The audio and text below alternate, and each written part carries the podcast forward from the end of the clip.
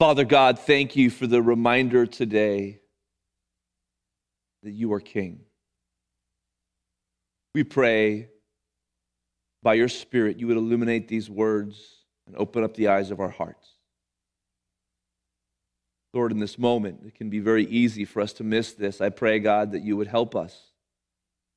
You invite us into hearing your word. And there's so many distractions, there's so many things going on in our mind, Lord. In the theater of our mind, I pray that we would unplug all of those distractions and that we would just have a posture of intentionally opening up our hearts to you. We submit to your word. May it do its work in every corner of our life. In your name we pray together. In the name of Jesus Christ, our Savior and King, we pray. Amen. A question for you this morning is Do you have trust issues?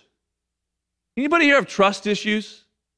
I know my kids, they have some trust issues with driving with dad. In particular, my son Nolan, uh, uh, once a week, maybe twice a week, I get to take the kids to school. And somehow, even though we do this every single week, all the time, I, I, I tend to get a little distracted and, and we take like five or 10 minutes longer to get home. I remember the other day we were driving back and I was like, hey, Nolan, you want to try a new way? And he's like, Dad, please don't. Just go on the freeway, take the exit. If this was mom, it'd be different because mom will get me there. But but I don't know, Dad, because and the reason is because I have broken his trust many a times and found ourselves um, like mixing the Fairmead exit and drive. I mean, I just I'm the distracted driver oftentimes. As I was thinking about this, I was reminded of just the trust issues that I have when I was sitting there filling out my ballot for voting this week and reading through all these names of people to vote for and just wondering actually not really wondering just kind of sighing and saying can i really trust these people luckily there's a few in there that i was excited to vote for but oftentimes i found myself asking is there a leader that i can trust really a longing in me to have leaders in our country, in our world that we can trust. This idea of, of longing to trust, I think, is happening here as we read Second Kings. If you've been following along in our reading plan, it started so good with King David, the great king of Israel, the man after God's own heart. And then we have King Solomon, and it starts to go good but he kind of starts to, to veer off, and then it just turns into a big dumpster fire. And we have one bad king after another bad king, and oftentimes we read, and he did what was evil in the eyes of the Lord. Every once in a while, there's these little glimmers, and today in Second Kings, we get a glimmer. It seems to be that we have a king that we can trust. A king we can trust.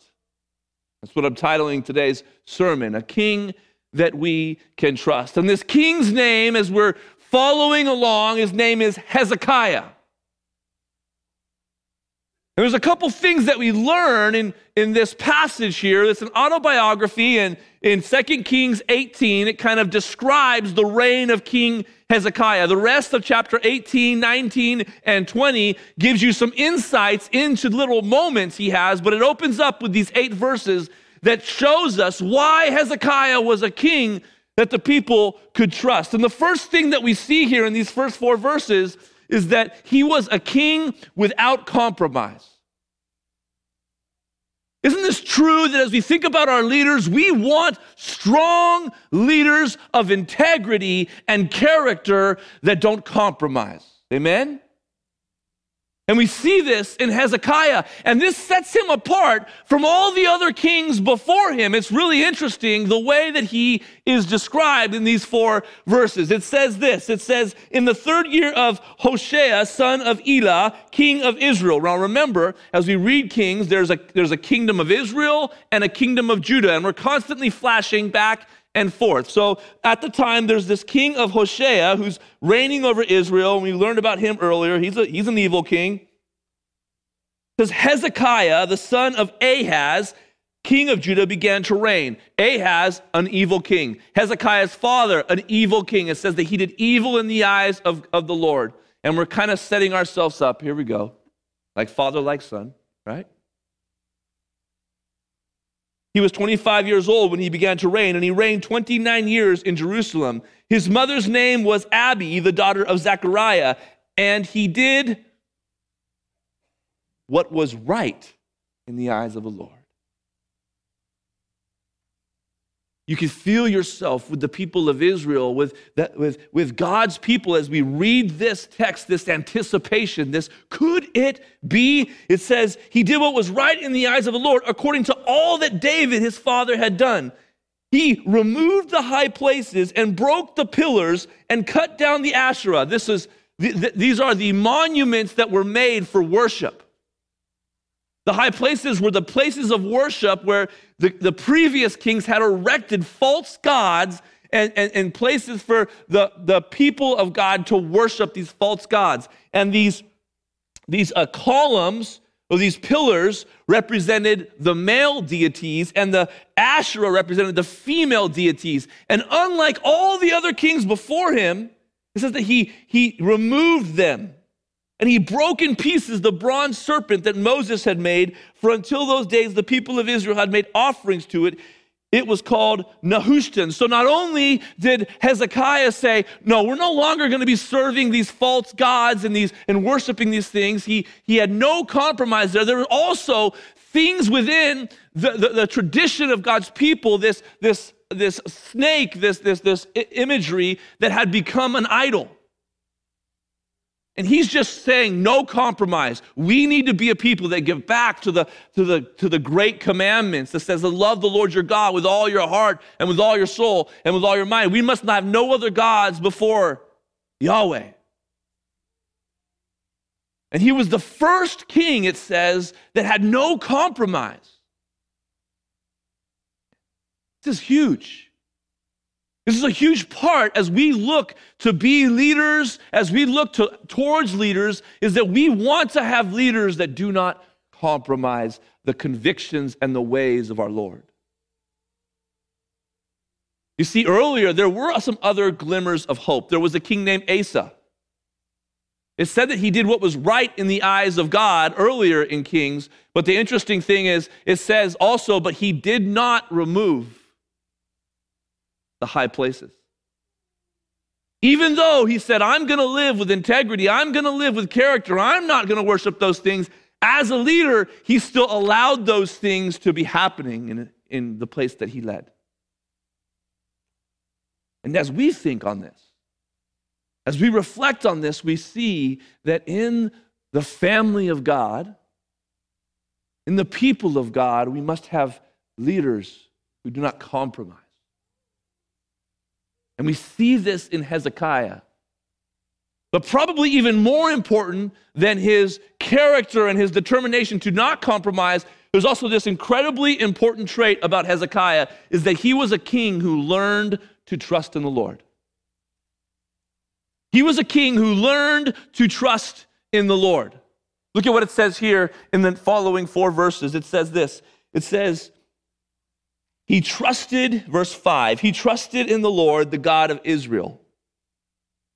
That there was none like him among all the kings of Judah after him, nor among those who were before him. For he, look at what it says here, he held fast to the Lord. He did not depart from following him, but kept the commandments that the Lord commanded Moses and the Lord was with him. Wherever he went out, he prospered. He rebelled against the king of Assyria and would not serve him. He struck down the Philistines as far as Gaza and its territory, from watchtower to fortified city. He, he trusted in the Lord. He held on to the Lord. This is the only other king besides King David in the beginning who it says that the Lord was with him.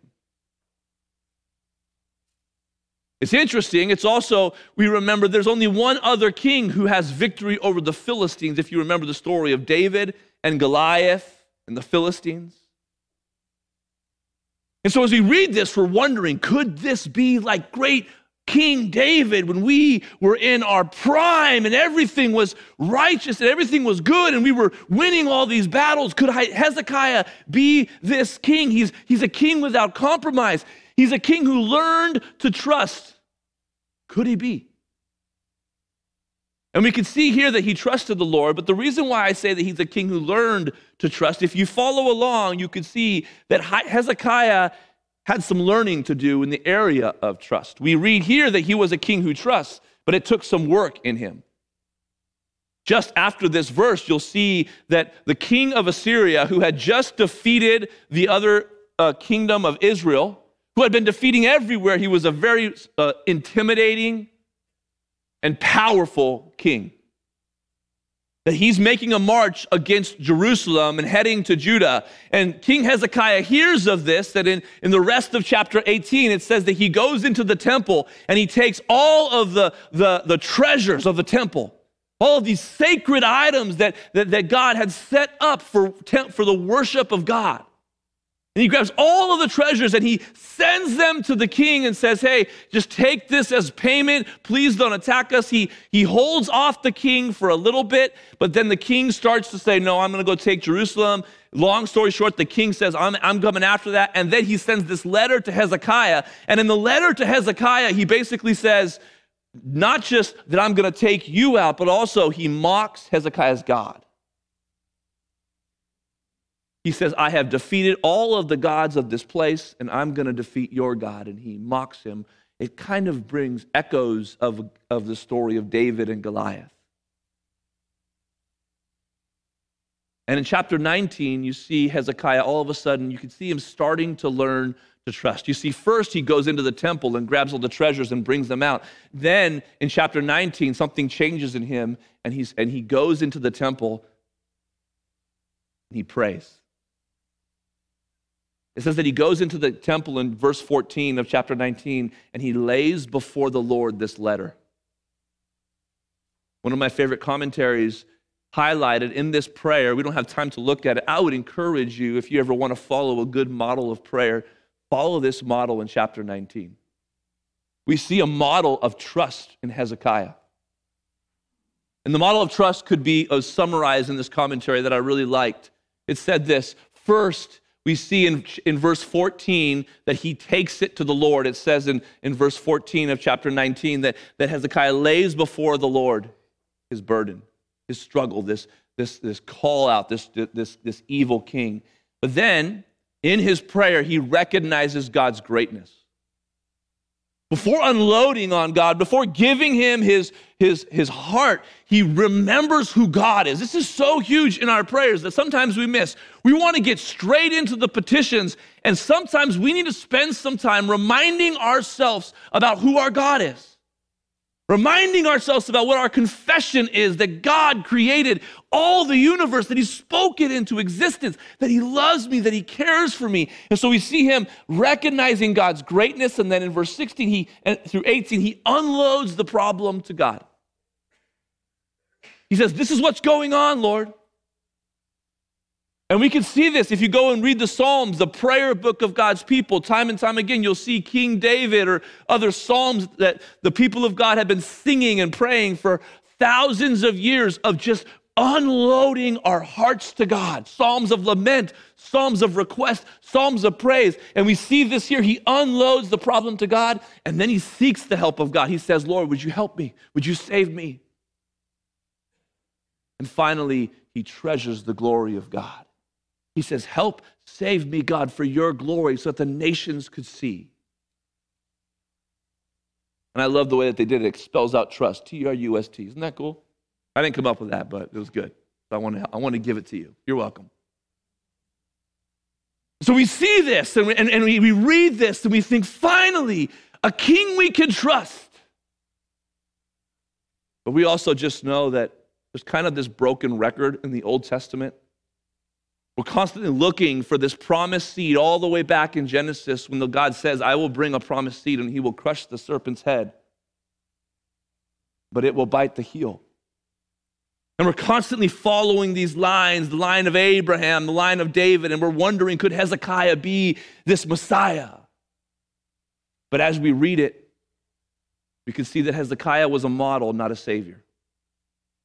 As a matter of fact, in chapter 20, we read that he gets really sick. And he, and he goes before the Lord, he trusts the Lord, he prays to the Lord, and the Lord, it says that the Lord sees him, hears his cry, hears his heartbreak, heals him. And out of this, he has all of this success. And in chapter 20, it says that these Babylonians come and they want to meet the great king Hezekiah. And it says that Hezekiah, without seeking the Lord, all of a sudden he forgets about the taking things to the Lord. He starts to become a little bit arrogant, a little, his ego starts to grow. And we see this pattern. He invites them over and he says, Hey, come check out all the great stuff that I have. Look at this great water system that I put in. Look at how great and wonderful my kingdom is. And Isaiah, the prophet Isaiah, shows up. We're going to be studying Isaiah during Advent. It's going to be so fun right after this. And basically, Isaiah comes up to Hezekiah and he says, Hezekiah, you've drifted. And because of your sin, because of your ego, because you're not no, because, because of the way that you have drifted in this way, these same Babylonians that you have invited over, they're gonna come and they're gonna take your children and your grandchildren and they're gonna, oh, they're gonna defeat Judah and take them into exile to Babylon. And we know that there will be 400 years of exile. And what hit me so hard as I was reading this, as I was heartbroken because I read Hezekiah and I think, finally, a king we can trust. And I'm like, oh, he's, he's another human.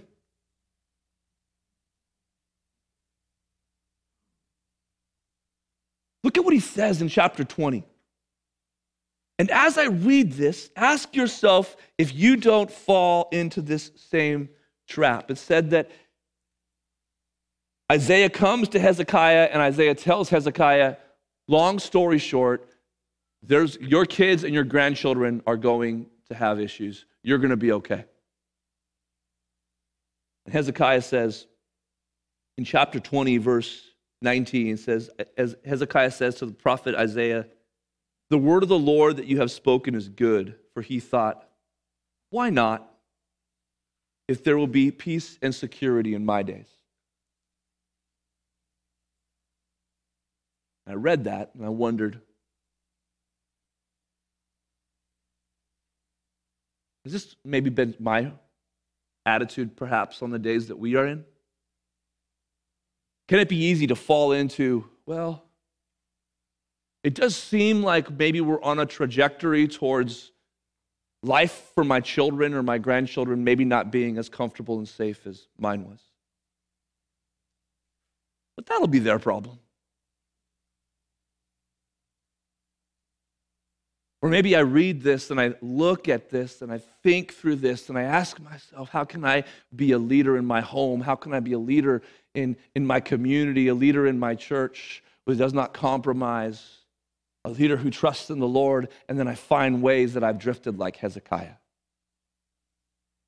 I find ways that, that I've allowed arrogance or pride or ego to mess things up.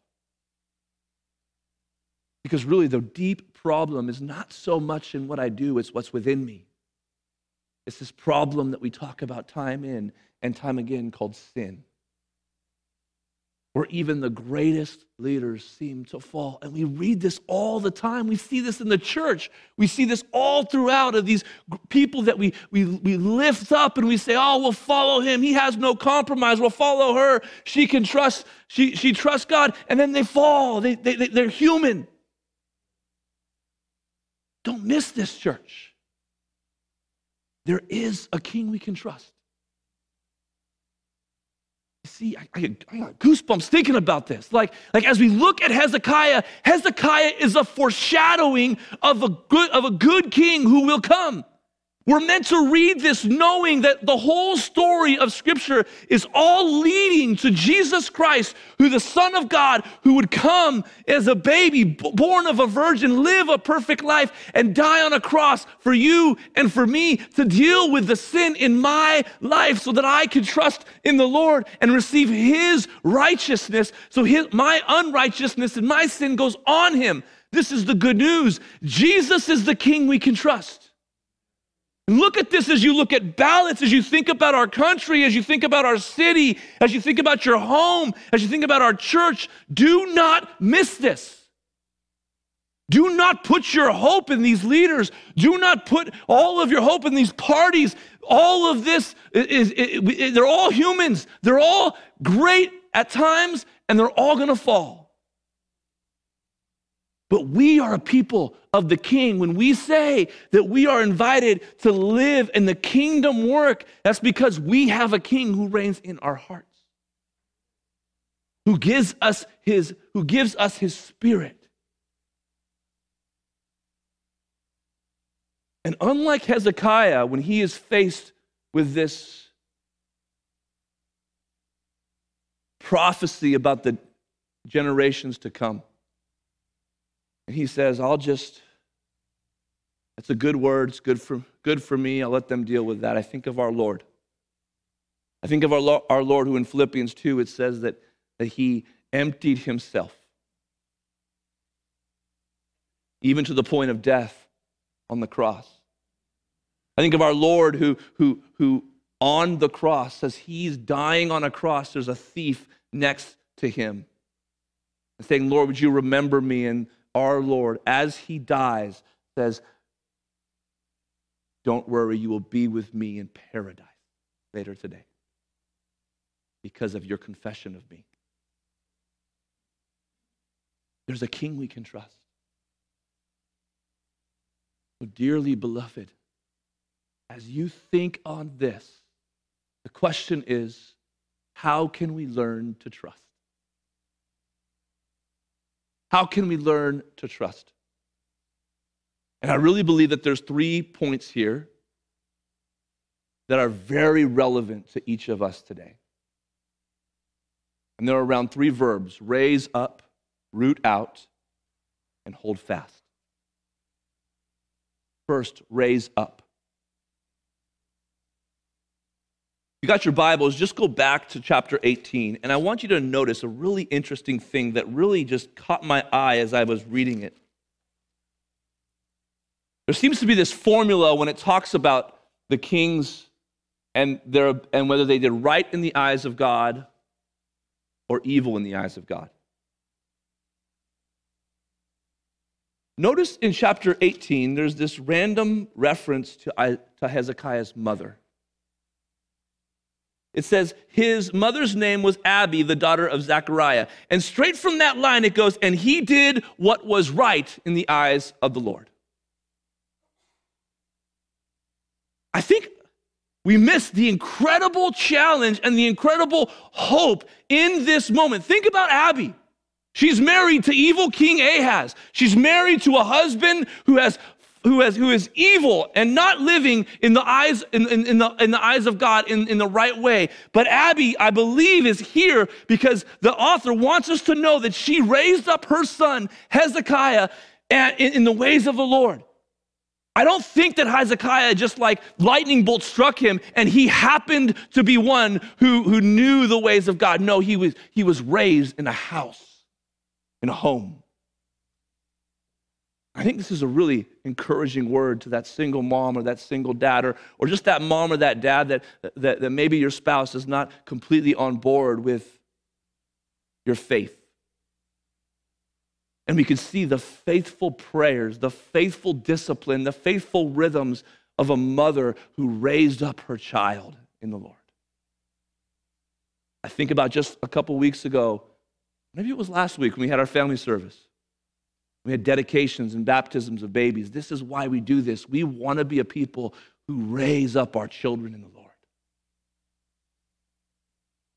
And maybe, perhaps, as we think about this, maybe you feel some of the tension, some of the some of the concerns, some of the questions about our future here in the States. Perhaps some of the answers are not even today, they're in the next generation of our children. And so I left out in the notes, I just said raise up, and I wanted to put a space there. And I would encourage you to pray about maybe writing someone's name in there. I know for me, I just wrote my five kids. But it may be you're, you're, you're a part of, you're a Sunday school teacher, you have some relationships or some grandkids. Perhaps the Lord is reminding you today that they are our hope for the future. Raise up. But hear this also root out idolatry. It can be really easy to read the books of the kings and be like, well, I'm so happy that we don't have idols today. And we miss the true definition of idols. Now, I don't think any of us have images that we're bowing down and worshiping um, physically. But really, I- idolatry can be summarized as just anything, any desire that is disordered. Tim Keller, in his book Counterfeit God, gives a great definition of idolatry. He says, What is an idol? It is anything that absorbs your heart and imagination more than God. Anything you seek to give you what only God can give. An idol is whatever you look at and say in your heart of hearts, if I have that, then I'll feel my life has meaning. Then I'll know I have value. Then I'll feel significant and secure. There are many ways to describe that kind of relationship to something, but perhaps the best one is worship. What do you worship? We're in the middle of a worship service.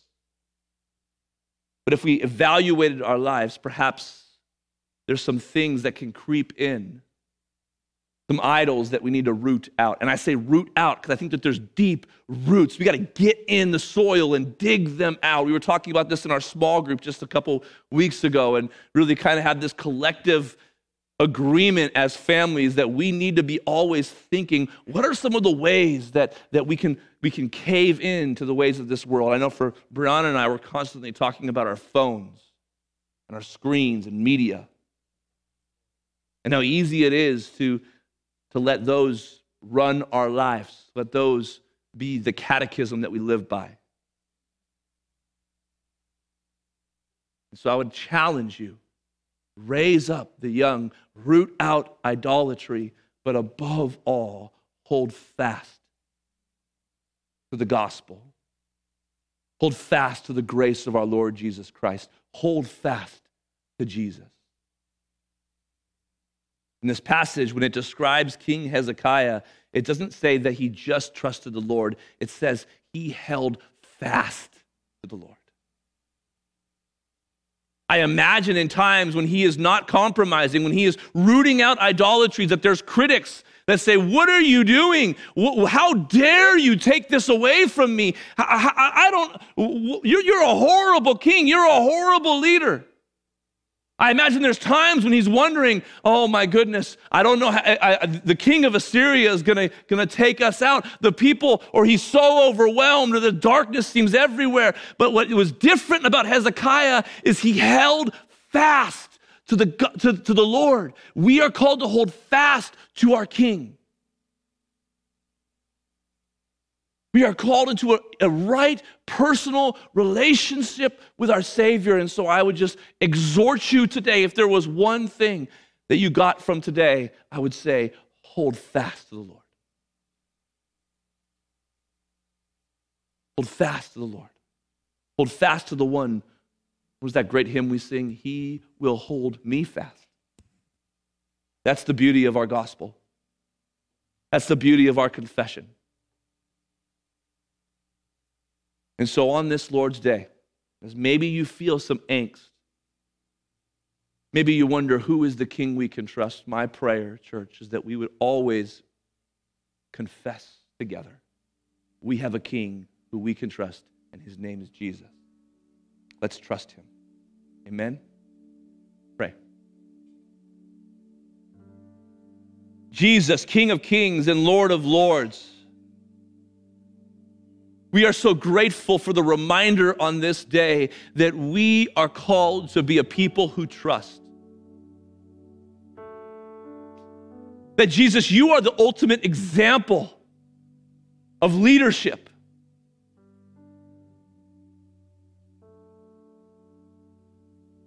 And Lord, may we follow, may we, as we sang today, join you in your sacrifice, join you in the humble way of the cross.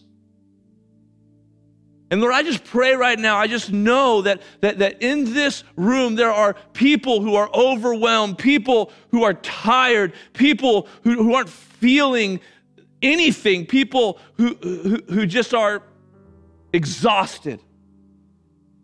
Lord, I pray right now that we would hear your voice saying, Come to me, all who are weary and heavy laden. Take my yoke upon me and learn from me, for I am gentle in heart. I pray, God, that we would hold fast to you. I pray as we sing of your kingship, of your lordship over our lives, God, as we open up our hands in receiving your grace, I pray, God, that you would continue to change everything. We believe this. We believe you are our Savior. And we just declare together that you are King. Help us to continue to keep you on the throne of our hearts and us at your feet. So have your way as we respond in worship. And we pray this together in the name of the Father, Son, Holy Spirit.